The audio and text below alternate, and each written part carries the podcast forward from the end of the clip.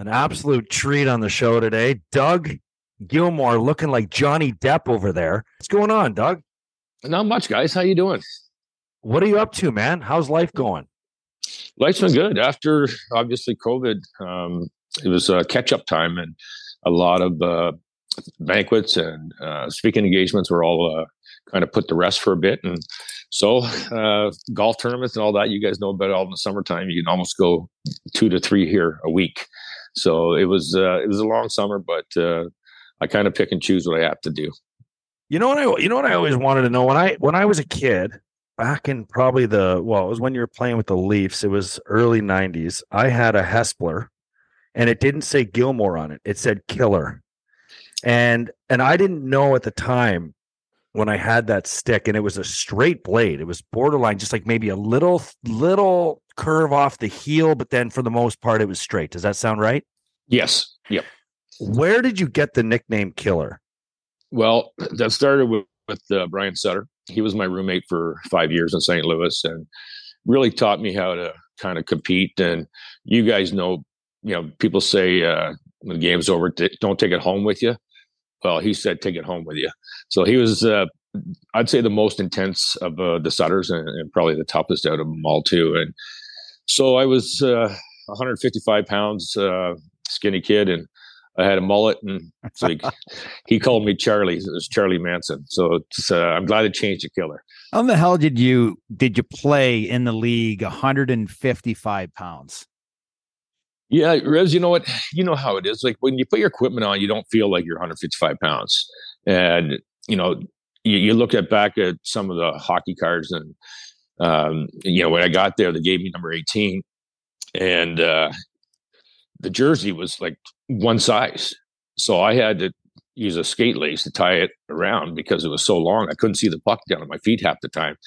And then even, even when we were getting, uh, uh, sticks in those days, the wooden sticks. Out of a dozen, you'd probably have about uh, three good, three good ones, say. And I used to have a little heel curve when I came out of junior, and then Pat Hickey, I killed penalties with, and he had a straight stick. So I went to that because every time I got a new batch of sticks in, uh, a lot of the guys would come over, the older guys, especially Jorgen Pettersson. He was a big Swede.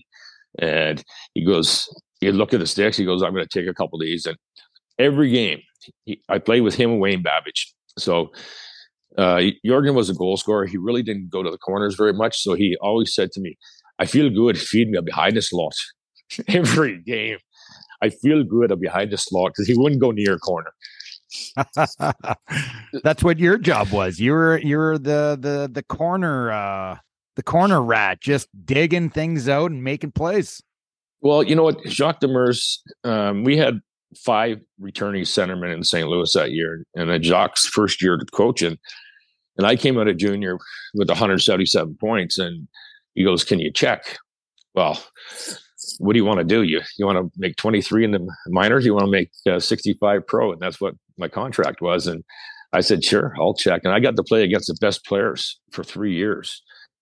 And finally, I got the opportunity to go offense, but uh, it was a great learning curve. And, and, again, I killed a lot of penalties. I didn't really play power play until third, fourth year, but it uh, was great, great experience. You so know, the funny so, thing is, I just want to say, like you, you, you, you talk about, you know, whether you want to play in the minors or what you have to do to play in the NHL. We're talking about Doug Gilmour here, Hockey Hall of Fame, produced an insane amount of points throughout his career, but to start and get your foot in the door, you had to play a certain, a different style, right? And that Correct. happens to a lot, happens to a lot of us that have to make a decision to maybe play something different than what we've been playing our entire lives. Yeah, and Ribs, I got drafted to junior as a defenseman. Um, and when I went into camp, I was a buck 38, I believe, a buck 40. And they said, oh, by the way, you're a centerman now. So Dan Daoust was there the year before and they won the World Cup. And I came in and kind of uh, replaced him and became a third line center. And, um, and then your second year, you get more points. And your third year, you get more points. But it was uh, a great experience. Like I can't, uh, you know, I only probably, I think my highest points my first three years was like 55. And, um, but like I said, I, I, played 17, 18 minutes a game because if Gretz was out there, I had to be out there. Marcel Dionne's out there, whoever it might be, Denny Savard.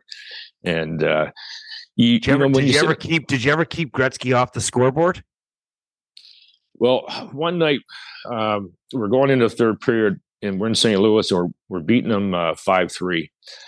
And I think these guys had a long night the night before. And uh, we're talking the '80s Oilers. They had a long yeah. night. I think every the boys in the, the bus. exactly. So um, now get out there and obviously Wayne he did a couple circles with the puck. I went down on my ass, and it's just he was he was that good, guys. Like he was fast, and um, you know, just the the lineup, the the guys they had, speed they had, and stuff. So I don't know if I ever kept him off the score sheet, but uh, I, I sure tried. Was Gretzky fast though? Like I think that's kind of like a misconception. A misconception like, for sure. Like, like I feel like he doesn't get enough respect for his skating ability. Well, 87 Canada Cup. You look at the guys on that team that could fly, like Glenn Anderson, Messier, Mike Gartner. Um, you know, the list goes on. But when we were doing uh, laps, three minutes one way, take a minute break, and then three minutes the other way, Gretz was right there. Because once he cut, he was gone.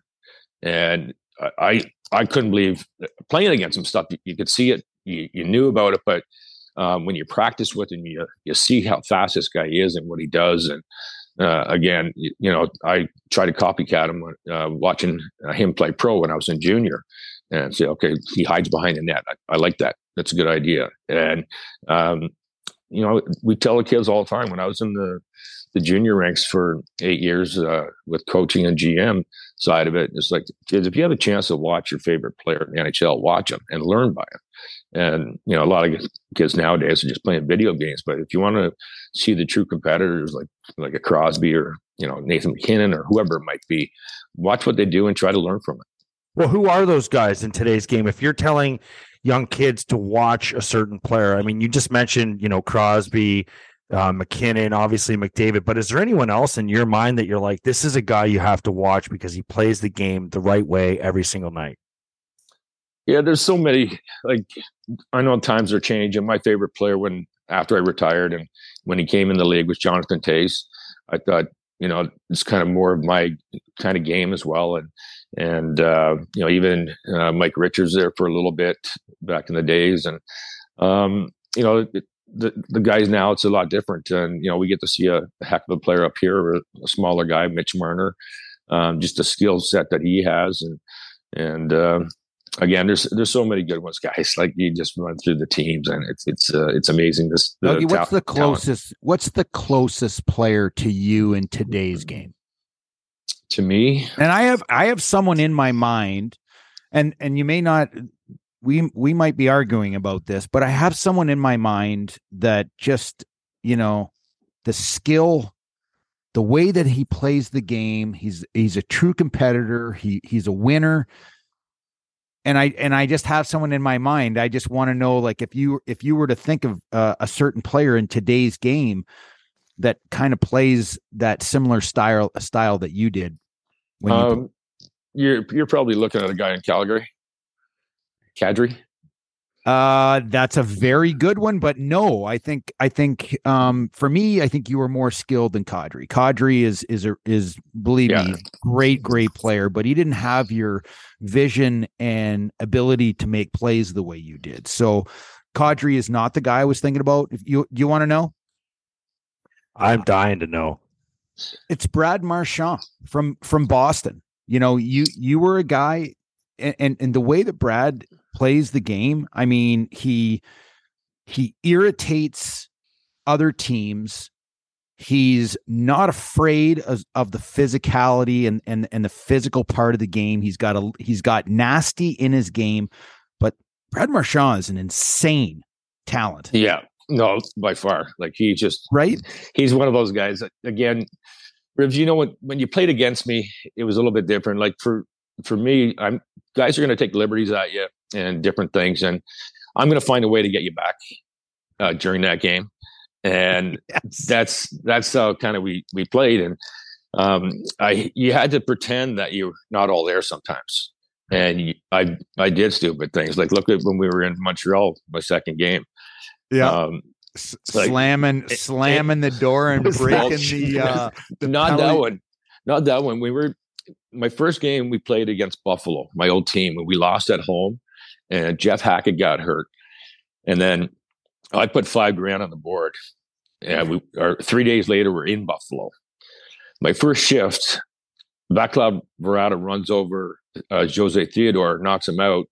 I come from one end. I get kicked out of the game for kneeing him, and so it I lost five grand there. I got suspended for two games, so that for like ten grand. So it was a very expensive game for me for my home game back in Buffalo.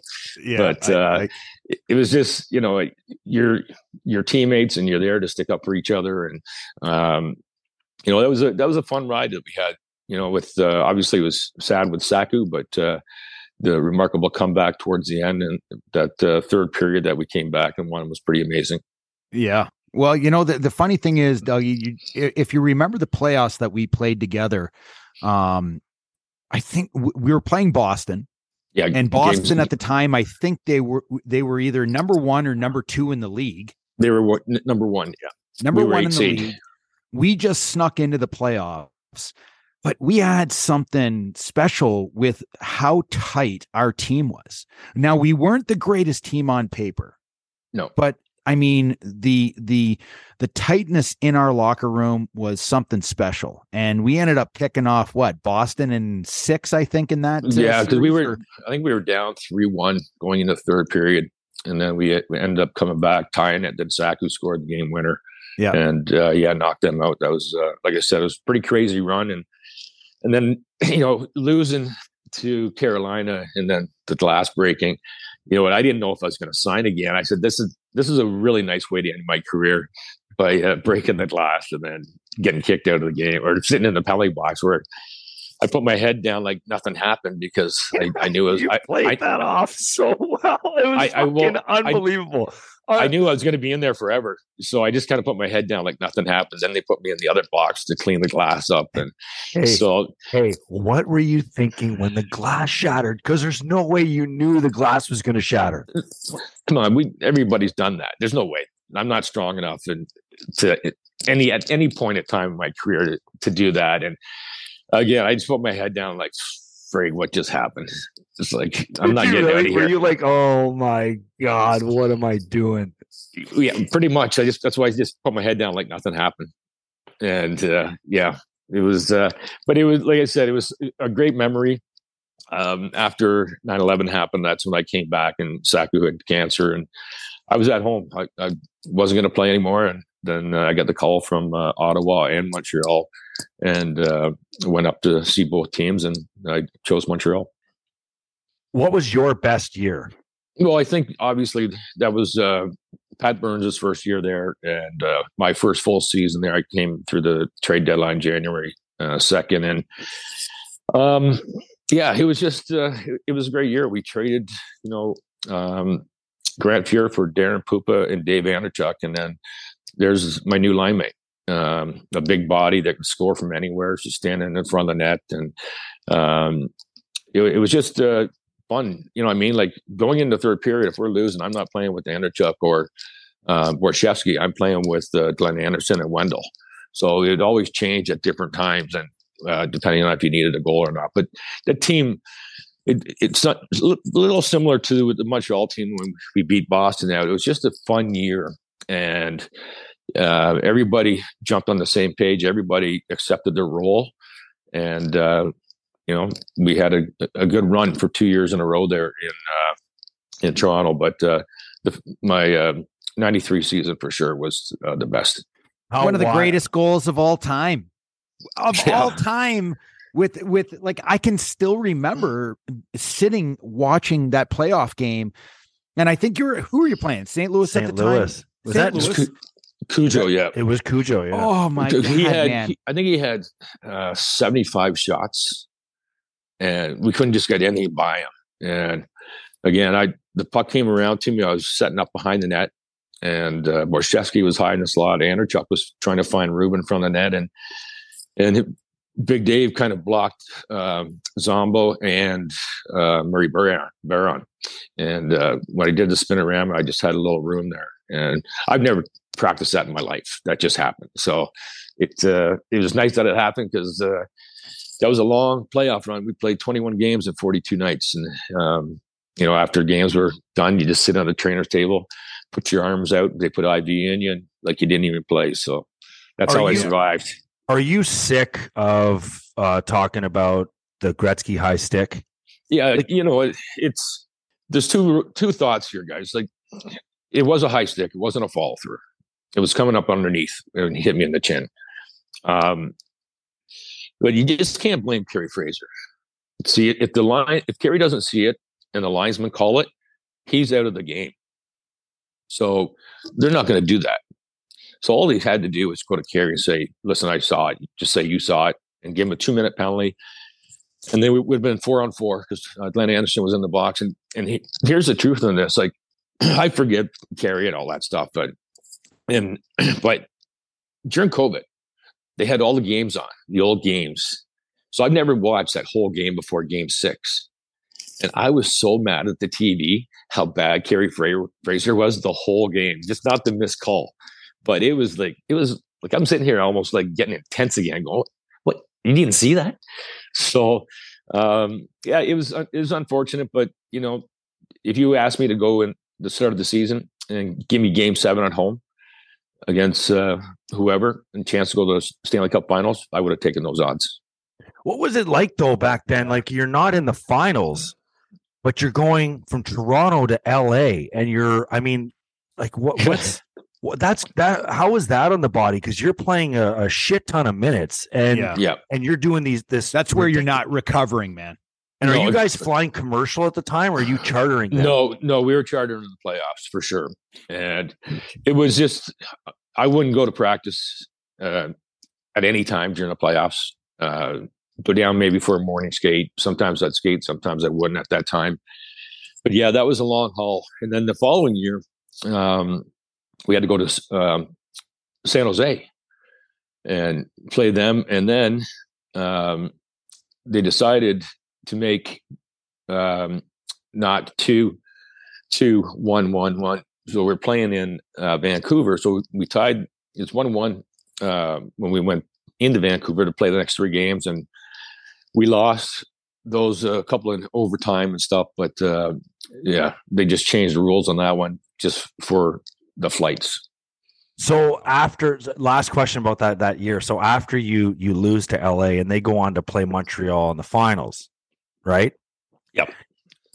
Who are you rooting for or rooting against more because you hate Montreal, but then Uh, LA well- just knocked you guys out. So so where's so Great, qu- great question. like I- there's I'm- a I- there's an emotional dilemma here. It is, and but I've got a Kingston friend, uh, Kirk Muller, that's on Montreal Canadiens, so I was cheering for them. All right. What? Uh, Toronto Maple Leaf has Well, I, just it, he was cheering for the Montreal Canadiens.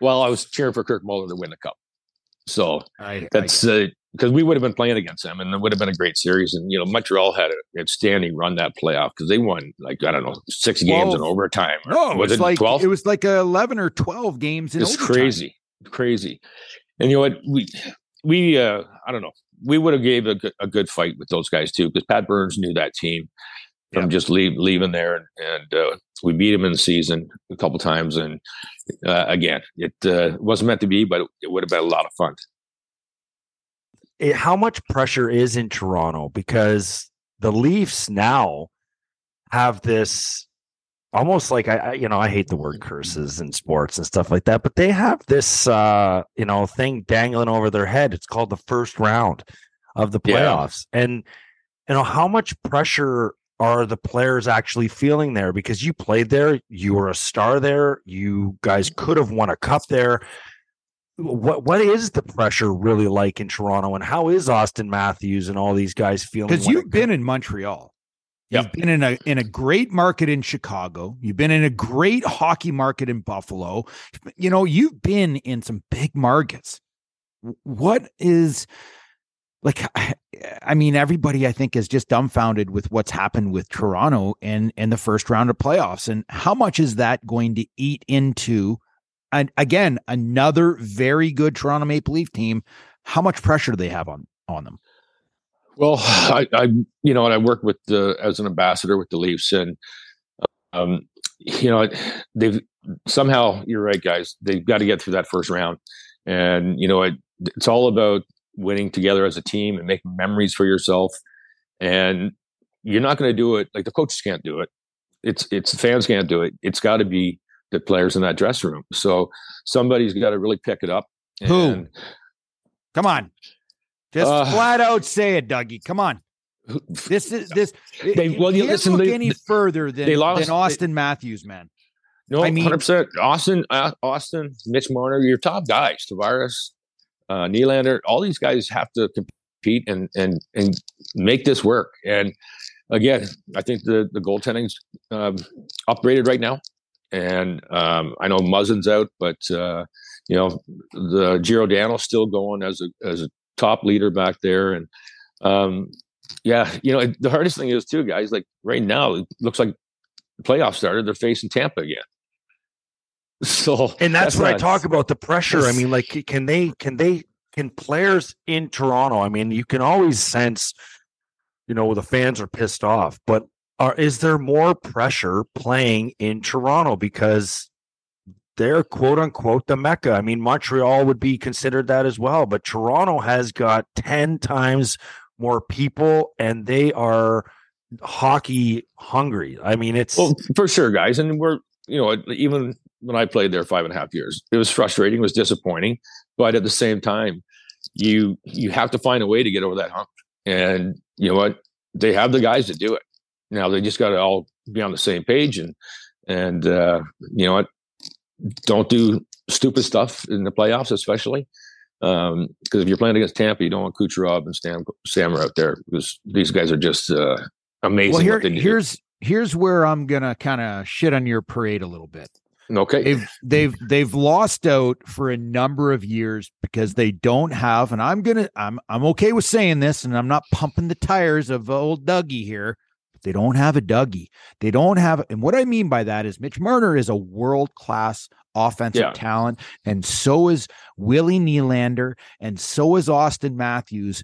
But those players that drive the ship on that team I'm not sure if they're capable of getting it done in the playoffs because you know, Doug, that the playoffs are a completely different monster. Oh, and you need to have your skilled, your super skilled star players play with grit and and drive and a little nasty. Okay. Yeah, and they need to no, get out of their comfort zone. Well, again, I think the kid that is going to help out a little bit. I'm not saying he's the, a top uh, five guy, but uh, Bunting he gives a little bit of uh, little know, jam, little jam in there, and he, he's going to really need to do that, especially going into the playoffs again. So, again, they've got some other pieces, guys, and it's like anything else. You you you go around the league, and it's so so close now with everybody. the par- so the parity is it's oh it's, it's like look, look how look how good Buffalo's been playing it late. Boy, they turned it around, and when you look at a guy uh, like Tage Thompson, I like, I mean, just kind of out of nowhere this year. I mean, last yeah. year was a breakout year, but this is even beyond what he was doing last oh, year, right? So, amazing the, the size of that guy and the shot, the hands. Wow, it's uh, if if, if they could uh, you know continue going, and they they've got a lot of great young talent there. So uh, let me let's let's go to to post hockey. So what was it? What was it like for Doug Gilmour to decide to hang up the skates? What what made it the time? Well, I was on a road trip with Montreal. Uh, I believe we were we went to uh, California, then we went to Nashville, then we went to, to Florida. And I got a call from my agent, um, Pat Quinn in Toronto. They wanted a third line guy, and uh, I think Rez, we were probably about four or five games out of the playoffs, and I, I, made the decision. I had a house there already, and so I went Sick there. Sick house, by the way. We were there, Dougie. Yeah. so, uh, um, what can I say? I uh, second shift or first shift in the second period, I uh, blew my ACL and MCL. So I was pretty much done. Uh, I worked hard in the summer uh, with Gary Roberts to maybe possibly come back for one more year and uh, pretty much um, John Jr. said that they didn't. Uh, they're going a different way. So I knew it was time. It was 20 years, and the injury at the end of it, like uh, you know, did did having did did having a a cup already uh, make it easier? Well, you know, you think about 20 years and you won one cup, and I only got there once. We lost in the semifinals two or three times, but um, I don't know. It's uh, it, it's it's never a hard or never easy decision, guys. But you know what? I was satisfied. I played a long time, and you know what? It was time, and uh, I had no problem doing it. I had season tickets to the Leafs games. I went, you know, maybe one or two a month, and um, I kind of wanted to just get away from hockey altogether. And what I did do was, uh, with the boys, we're starting uh, to get, you know, I think they were turning six and four, and they're starting to get into the hockey program, and um, so I, I did that and it's uh they weren't going to play hockey dougie they were going to they were going to rollerblade because i remember going to your your place uh that was in a sick place downtown in in Montreal. And I went over to your place one day. I don't know what the hell we were doing, but your boys were flying around on rollerblades. Yeah, well, uh, what's the pub there called? On down below, it's uh, the famous street.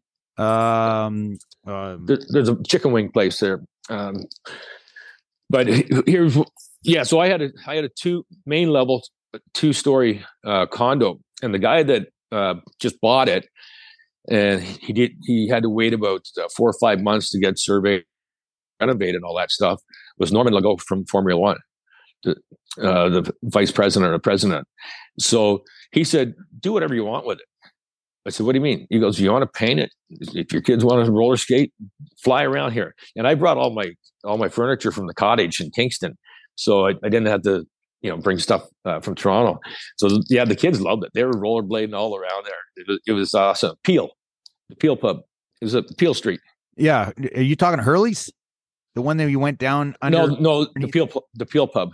It was uh it was on Peel Street as well. It was it probably was Hurley's, but I think it was but, whatever. Dougie, but, do you ever do you ever have incredible memories of the bar that you used to frequent? Zanzibar. All, the Zanzibar. No, S- Zanzibar, Sandy. Zanzibar. Yeah, I, I told Petey this story about. Uh, okay, this is lower. He, this is Lower Crescent, and the bar, the best vodka in there is Smirnoff kind of thing, and it's cement floor. It's people are smoking in there. There's homeless people in there. It was just a, a crap place, but nobody in there knew who I was for the first like two months. So after the game was over, you guys be going somewhere, and I'd say, "Well, I'm going to go hang at the Zanzibar." And so I'd have a suit on and walk in, and it's like, "What do you do?" So I work at the Bell Center, and they caught they caught they caught on about a month later when I came in with stitches, and said, "What happened?" I said, "Well, just I got a puck in the face." Like I didn't, don't even want to tell them, and you guys, Revs, you were there. Like, there's no, like nobody in the right mind really want to be in this place. But well, that's the thing, you know, like you know, uh, the boys Saturday night, eh? I mean, you get the big win. I mean, money goes on the board. Let's go big win on Saturday night. And then uh, let me tell you something. We win. It is going to be a hell of a night. Yep. And you're not going home till five, six o'clock in the morning. You're just ripping it, right? And you, we would be hitting either there's two streets. You hit Crescents, which is more the pubs and stuff, or you're going to Saint Laurent, which is a little upper class, you know, suits yeah. and all that kind of stuff. But uh, Dougie, in the first month that I was there, um, we just didn't see him out. Didn't see him out, and uh, so I went to Dougie one night. I'm like, "Hey, what uh, what are you doing after the game?" And he's like, "Hey, meet me at this bar. Here's the uh, lower the address." Yeah, yeah. So I jump in the car, my wife and I, Krista, and uh, we we sit there. We jump in the car, and I'm driving away from all of the all of the the hot spots, right? We're driving yeah. into the middle of freaking nowhere. And I get to this, I'm looking at the at the address and I'm like, I think that's it right there. And you can have like the flickering neon lights that are half lit up and the doors like so I get out of my truck and I walk into this place and the very first person I saw was a uh was a guy passed out at the bar with his yep. head on the bar. The entire place is empty on a Saturday night. and I'm looking around going, Doug Gilmour just played a prank on. and then all of a sudden I see Dougie pop up in the back. He gives me a ribs, hey. So we go back. We had a we crushed a bunch of beers and had a had a great time. But you know, th- that's the thing. Like Doug Gilmour didn't want to go out to the bars anymore because he would have been mobbed. Yeah. No, I just stayed away. I found honestly, I just found my little dives. And it was fun. Uh, I remember going in a place in um, when I got traded to Jersey. Here's a story before that I talk about this bar. So I wait two weeks. So I'm living in Secaucus, right in the Meadowlands, and I'm, I'm waiting for my car to arrive. And I was like, finally, my car arrives, and I drive up, go to the front, and the guy says, "Can I help you?" I said, uh, "A player with the Devils. What's your name? Gilmour. Never heard of you. Park over there. So I had to park about a mile and a half away and walk into the building. So what a difference from going there. So there was this other little pub in uh, in Jersey that the guy at the end of the bar, um, he had a bird feed, bird uh, like uh, a feeder. Yeah.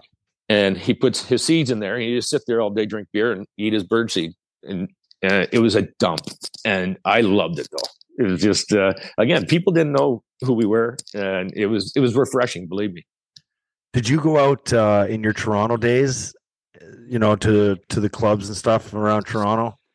Uh the only club i really went to uh, would be the phoenix.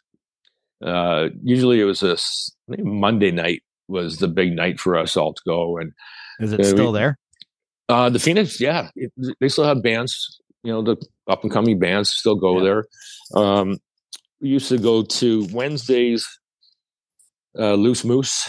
I know it's changed spots now, but uh, we'd go there. And then Saturday night after the game was PM Toronto's, the little dive bar as well. But they had a, a downstairs underneath, and that after hours we could stay and, and have some drinks and, and relax. So when we knew the same thing, when we knew uh, Burns was just giving us a day off, then uh, yeah, we had some fun. Who had uh, more fun? Who had more fun than us in that era? Uh, no cameras. You know what I mean? Like it was just, it was so much fun that, like I tell a story. stories like I, our last year. Remember we were in uh, Pittsburgh, and uh, so we had a team meeting, and and there's this little guy chirping me. You know, he wants to come in and talk to us. And look, listen, I think this is probably about two weeks later. I got traded, but so we're at the Westin Penn Hotel, the bar there, the little pub, and you had to walk through the hotel to get to the bathroom. Well, I just got out of the bathroom, and this here comes this guy and uh, another guy with tattooed, bald guy, tattooed head on him, and so I'm backing up. I'm backing up. So this guy is about six two, about two ten. I'm, I'm wrestling him down on the ground. The other guy's kicking me in the head. And then finally, Randy McKay came around a corner and Ron Hainsey, and Ron Hainsey got suckered by this guy right in right in the hotel friggin' lobby. So we didn't press charges. We just got out of there at the time. But, what did what did crazy Randy do? Well, he didn't know what was going on. He just heard from inside the bar. They came running around the hotel, and Hainsey got suckered. It broke his nose, and these two guys uh, took off. So they had they had pictures of them, and and me wrestling on the ground and this little dweeb kicking me in the head while I'm fighting for my life against the other guy. so, and, and, then by the time the guys found out, these guys were long gone. But that's that's that's crappy stories the way that the stuff that d- does go on sometimes, and you just yeah. kind of you got to walk away. What was that'll lead us to our next question? What was your favorite road city? Where did you like to go? What like dinners and stuff? I mean, when did you when did you unwind on the road? Because you were you were back all the way when there were just you guys were flying commercial. Oh, we we always flew commercial, yeah. Except uh, if uh, playoffs, it was a back to back. But uh, no, we had a, a lot of good nights. Um, you know, at LA was always a great trip because you know we were in uh, St. Louis. We'd we'd play. We'd leave on a Sunday. We get there Sunday night. We play Tuesday night and Thursday night, and then come back Friday. So you know there was a lot of fun going on in uh, Marina Del Rey and places like that that we would always uh, go hang at. Um, so you're more the West Coast guy. You like the West Coast. Yeah, like Vancouver was great too. Like again, when you're a Toronto Maple Leaf and Calgary Flame kind of thing, Canadian, Montreal. It's a little harder in Canada, but yeah, once you get, to, you know, obviously Chicago's a great place. Yeah, Petey um, and I um, don't have those problems with. Uh, yeah, you know. yeah, but it's just uh, it's one of those things that you always found a place from you know the veteran guys that. Uh, I guess that's how come I get stuck at the Zanzibar and stuff because those are the places that we'd like to go. You uh you've mentioned Pat Burns a few times today. What made him so loved by everybody that played for him? Because it, it always seemed like from the outside that was a guy that you would never want to play for. You know what? He was a big teddy bear. Um, he had that police officer mentality. He's going to scare you, intimidate you, but at the same time, he was your friend. And uh, the only thing he said to me, he goes, all I need you to do is come to and be the hardest working guy every day. And if you do that, everybody's going to follow. And that was it. We didn't have many discussions after that. Um, he just, uh, you know, he's he's one of the guys. Like if we're going, to was he a player coach? Even though oh, he yeah. was tough as nails, he's, and he had that. Be, he's going to be tough on fourth line guys and you know younger guys, um, depending on your skill level and stuff. But he'd, he'd say to Wendel or I, goes, "Where are you guys going tonight?" In Vancouver, because they want to go somewhere as well. So we just got to make sure that we got to get there the same spot. We got to get there before them. If that's the rule. If we were there before them, they can't come in. So, did you ever um, have to like the coaches ever come in? I've never seen that. I always heard that rule when I was in the league. You know, if if players walk in and the coaches there, the players have to leave. If the coaches yep. walk in and the players there, the coaches have to leave. I never experienced that in my time in the league. I don't know if maybe by the time I got there, guys had just gone in completely different directions or knew where the coaches were going, but yeah. I never witnessed that. Had you guys ever had to well, leave well, Burnsie, or have coaches leave? Burnsie would, you know, people would call in and say, "Oh, we saw some players out last night," and you know, anytime I'd see Burnsie, come uh, blow the whistle. Hey, come here. He wants to smell me. And so I had A535 all over my shoulder pads, all over the crest of the maple leaf. So all I can smell is heat coming off me. And, but we, we would know Mike Kitchen and Mike Murphy and Pat Burns. We would know as soon as they got out for practice, Mike Kitchen would fly around the ice about four or five times. If he went down, because he's hungover, we're not going to practice that day. Burns is going to blow the whistle because they're too hungover. So it's it's uh, we would look at him going, okay, hopefully these guys are hungover today, so we don't have to practice. So, uh, but wasn't Mike Kitchen like just like a genetic freak in unbelievable yes. shape? I always remember hearing about him. He's a legendary assistant coach who yep. would who would bag the guys harder because he could do the bag skates easily. Hundred percent he was he was the first guy. He would be the one of the fastest guys out there. Obviously, he had no equipment on either, but he'd be doing all the drills. That was James around. Patrick here in Buffalo. Yeah, exactly. Like the guy was a genetic freak, and you're sitting there getting bagged, and yeah. the, co- the assistant coach who is like been out of hockey for five years passing you.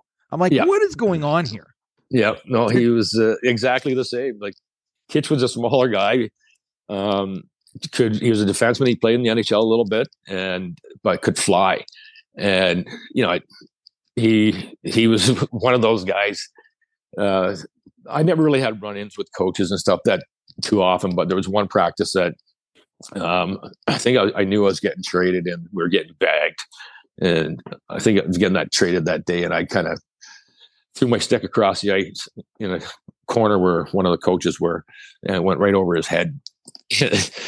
and uh, I apologized to him, but that was the only time I really kind of got, you know, pissed off on, on practice at a coaches. But the true reason why I was already up in Cliff Fletcher's office, and he said, "Okay, the deal's the deal's done, and we're just waiting to sign the paperwork." So now I have to go to jump on a bus, a school bus in Toronto, go to St. Mike's, get bagged for an hour, come back, pack my bags, and fly to Jersey. So that's why I wasn't too happy. Which trade? That was your trade from uh, Toronto, Toronto, to, Toronto to Jersey. Your trade yeah. from Calgary. That was a big deal, wasn't it? I, there weren't there like six or seven players. Uh, ten altogether, five and five. It was five yeah, so, five. So I was, uh, you know, Doug Risebrough and I didn't really see eye to eye as players, and then he was the assistant coach who won the cup, and then he became assistant general manager, and then he became the general manager. That's the year Cliff Fletcher left to go to Toronto, and I took uh, uh, Doug to arbitration. Uh, we felt that we did pretty well with it, and he wasn't too happy about that. We're in uh, San Francisco. Uh, I got a joining room to somebody. I get up at seven o'clock in the morning, go to the bathroom. My joining room is Doug Risebrough he's on the phone. I'm fucking trading. Excuse my language. I'm trading Gilmour. I'm getting him out of here. And uh, so I, I knew you're on the other side of the door. Yeah, laying down now, l- listening to all this. So I I call I call my agent and I Larry Kelly. I said, "Hey, Larry, uh, this is what's going on." So I planned on we're playing against Montreal New Year's Eve, and then we have a dinner party afterwards. So that day, I uh, morning skate. I grabbed about ten sticks, took them home, played that night. Um, next morning, we had a long day with the guys, but I told my teammates that I was um, going to go play with Team Canada because it was in Calgary at the time, so I could go train with them until something's up. So I knew I was getting traded. So next day, I walked in, uh, sat at a table with Doug Risebrough, about twenty feet away from each other, and he says, "If you walk, I'm going to trade you." I said, "Okay." So I left and uh, did the not, did the hotel room conversation come up? Did you? Oh no, that? no, no, no. I, I, I knew I was going. So it's just like uh, uh, I didn't know it was going to be that quick. It was less than 24 hours after I saw him, and it was a 10 player deal, five for five. So uh, I was pretty excited though. You know, having the chance to go back uh, home and playing with another original six team. So it was uh, it was pretty cool. Like, well, was Toronto your team growing up though? Well, my brother played uh, in London with uh, Dan Maloney and Daryl Sittler in junior. So I became a Daryl fan, and my favorite player was Bobby Orr growing up because he was a defenseman, number four. That's what I wore in minor hockey, and um, until this uh, '99 kid came in, and and then my game changed where I was a forward. So, um, yeah. So again, we're right in the middle. Kingston is between Montreal and Toronto, and and again, I was a Bobby Orr Boston Bruin fan. There was um, Rick Smith and Wayne Cashman were from Kingston as well, and and obviously Don Cherry. So that was in the in the light there. But we used to go to. Uh, my dad was a ball player, so we used to go to Jarry Park all the time in, in the summer uh, to go watch the Expos play. So, so a little bit of Montreal with the players as well. I loved when you kissed Don Cherry on the cheek back in Hockey Night in Canada. Grapes, uh, he was good friends with my parents. Uh, they went to the same school together and all that stuff. And um, he Grapes also coached my brother, Chester. So uh, I've known him a long time. And he said to me, I was in St. Louis. I think it was my fourth year, and first uh, first round, it's three out of five, and game five in uh, Minnesota. And Grape said to me, he goes, "Hey, Hockey Night in Canada, if you want to be on, do something." So uh, I didn't plan that way, but I had a goal and three assists that night. And we won five three, so I got the first time on uh, Hockey Night Canada with Grapes. So he loved awesome. Doug Gilmour, man. He Dougie loved Gilmour, you. Dougie Gilmour, Dougie Gilmour. Hey, Dougie Gilmour, Dougie Gilmour, Doug Gilmour, Dougie Gilmour. He loved Doug Gilmour. Yeah. That was a that was a spot on one of his uh, Rock'em Sock'em hockey videos. Just well, I, in the playoffs when I was in Munch, or uh, sorry, uh, Calgary. I had to shake his hand before every game. And that was my tradition. And I couldn't find him game six going into Montreal. And then finally he came out just before he was going to go on. We shook hands. I had my skates on and everything. And uh, then we won that night. So tradition or superstition? Superstition. There you go. It's yeah, funny. Yeah. Crazy hockey players. We were, we were talking in another pod about how crazy hockey players are with their superstitions. And you know, when you come into the league at at whether you come in at 20 or whatever, by the time you leave, you're a complete mess. Like I oh, mean yeah. everything Every, and all everything had to go on my right side first. My my socks, my skate, my elbow pad, everything had to be right first, and then I put the left one on. So it's just why?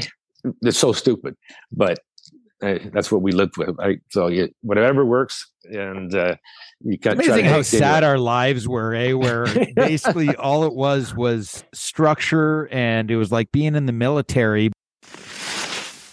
Ribs knows the rink in Montreal, and I used to sit in the trainer's room, and the linesmen would always send their skates over to get uh, uh, sharpened before the game. And I would little Ray Scapinello t- the one time I take his uh, lift out and I put rivets underneath it. So he's he's skating out there on his heel in the first period. And I'm going, "Hey Scampy, how's your right foot?"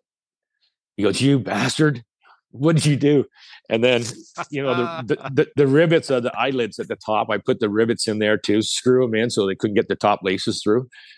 And they, they, they knew it was me. And they, like, son of a bitch, do not.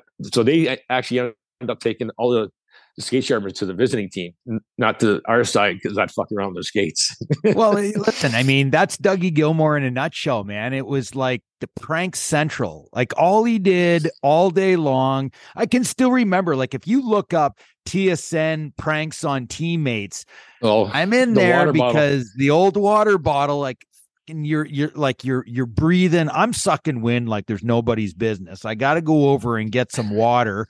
And the last thing i want to do is take a nice water bottle put it up to my mouth and have it pour all over me.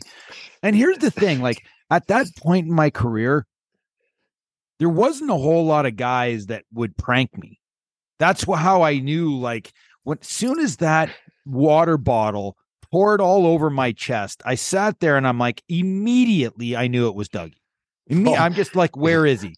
And he's you in know, the corner laughing by himself, and he gives me the old. Like, well, I'm pretty good at this one thing where I used to shoot the pucks at players and and the coaches. So I would fire the puck, and then I'd put my gloves like this under my arms, and I'd go down and tie my skates uh, while I'm still skating, and I would be fucking dying laughing. I hit Dirk Graham one time in Chicago. His like his skate blew apart. He went down on the ice. I went down. I started doing push-ups, and I was crying. So I think that one of my favorite ones, Riv, was in Montreal with George Gillett, the owner. So in my stick, I didn't have a, a, a knob part uh, wood piece in it, so I'd fill my stick full of water, and I'd look at George, and he'd come by and just right before warm up with his crew, and I said, George, look at these sticks. You're paying for these. Look how heavy they are. So he grabbed my stick. He goes, Oh my goodness. You're and put it up to the light. It's all worked. He go like this, and he's got a five thousand dollars suit on right before the game, and it's soaking wet. This is the owner of the Montreal Canadiens, by the way. Oh boy! Uh, so and then, and then we had then we had uh, Tommy Boy Foster Oh yeah, yeah. His his son was I he his son was really young at the time. He was only like 25 years old, I think. Yeah. And uh, he was kind of like trying to take over uh, to run the Montreal Canadiens, and Dougie was calling him Tommy Boy. It was it was oh my god. Well, when when I decided to go back there my last year, and we went to, in Colorado, and uh, I called Foster up and I said, "Hey, Foster, listen." I signed, I'm coming back, but in training camp, I don't like staying at the hotel, so I want to stay at your dad's house. And he goes, okay, okay. I get off the phone. I'm just dying laughing. and so we take what three buses up to the house, and there's a sign about 25 by 20 feet, 25, carved out in wood, Gilmour's house on the front of his property. And everybody's looking at me going, oh boy. And then then you guys you guys got good though at the wine cellar that night. I listen, Doug. I'm going to tell you right now. You have no idea. I can't remember anything. Oh, really? I we, can't we had, remember. There was anything. you, you. I don't. Did, I don't want to know what I did. We were down in the his wine cellar. We got him drunk before dinner. George had to go to bed. we were drink. We were drinking five thousand dollars bottle of wine. Well, that's so, so that was when so we went to Colorado for for training, training camp, camp, that year. Yeah.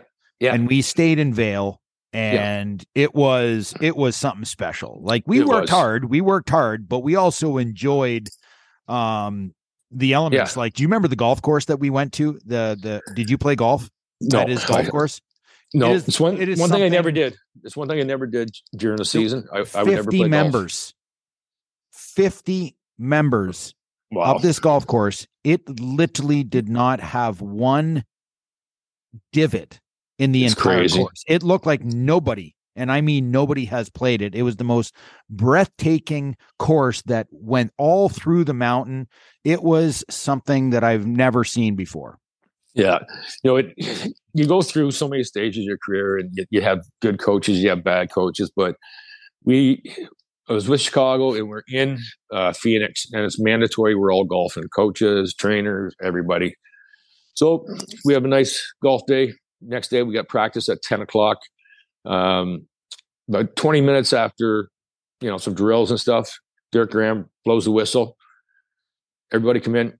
We're all in circles. Okay. Who had seven or more beers last night or yesterday? So I'm like, hands up. And Danny Cleary is my roommate. I said, put your hand up. So there's about six of us that put our hands up. He goes, okay, you guys are telling the truth. You guys off the ice. The rest of you guys are lying. No way. yeah, we got off the ice.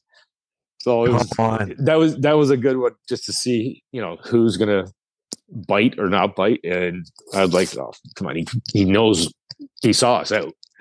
He saw us having beers on the course. So you're not gonna lie about it. Then uh, oh, it was it was a good one though.